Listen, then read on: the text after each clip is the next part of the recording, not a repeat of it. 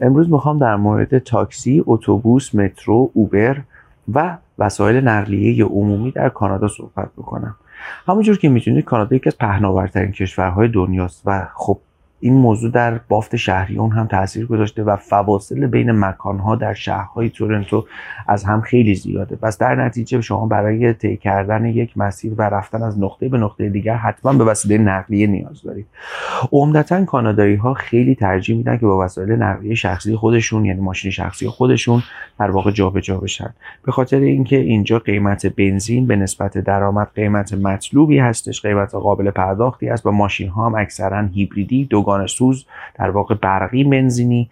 نه البته گازی از دوگانه سوز منظورم گاز سوز نبود منظورم برقی و بنزینی هستند و در نتیجه مصرف سوخت بسیار پایینی دارن آلایندگی بسیار پایینی دارن در نتیجه اکثر کانادایی‌ها ترجیح میدن که با ماشین شخصی خودشون جابجا بشن و همین موضوع هم باعث شده که سیستمی مثل سیستم تاکسی گردشی که در تمام دنیا وجود داره در کانادا زیاد وجود نداشته باشه. مخصوصا از زمانی که سیستم اوبر معرفی شد و شرکت اوبر اینجا شعبش رو تاسیس کرد.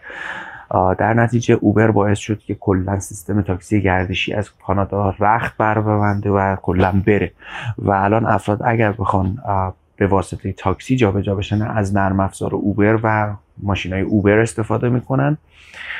حمل و نقل عمومی به صورت اتوبوس و در واقع قطارهای شهری و مترو وجود داره که بسیار مقروم به صرفه کم هزینه و بسیار سیف هستن امنیت بالایی دارن و مسیرها رو تقریبا می‌تونم بگم که به اقصا نقاط شهر هم مترو میره هم اتوبوس میره هم حالا همون چیزی که ما توی فارسی بهش تراموا یا حالا معمولا اون دوستان بهش قطار شهری هم میگن استفاده میرن و این خیلی خوبه و خیلی خوبه که از مسائل نقلیه عمومی استفاده بکنید مخصوصا برای کسایی که تازه وارد کانادا شدن هنوز توانایی خرید ماشین رو ندارن نه به خاطر شرایط اقتصادی بلکه به خاطر اینکه هنوز ستل داون نشدن جا نیفتادن ترجیح میدن که از وسایل نقلیه عمومی استفاده کنن. البته ناگفته نماند که خیلی از کانادایی ها هم برای سفر به داونتاون و مرکز شهر شهرها از وسایل نقلیه عمومی استفاده می‌کنن. اونم به خاطر موزل همیشه آشنای جای پارک.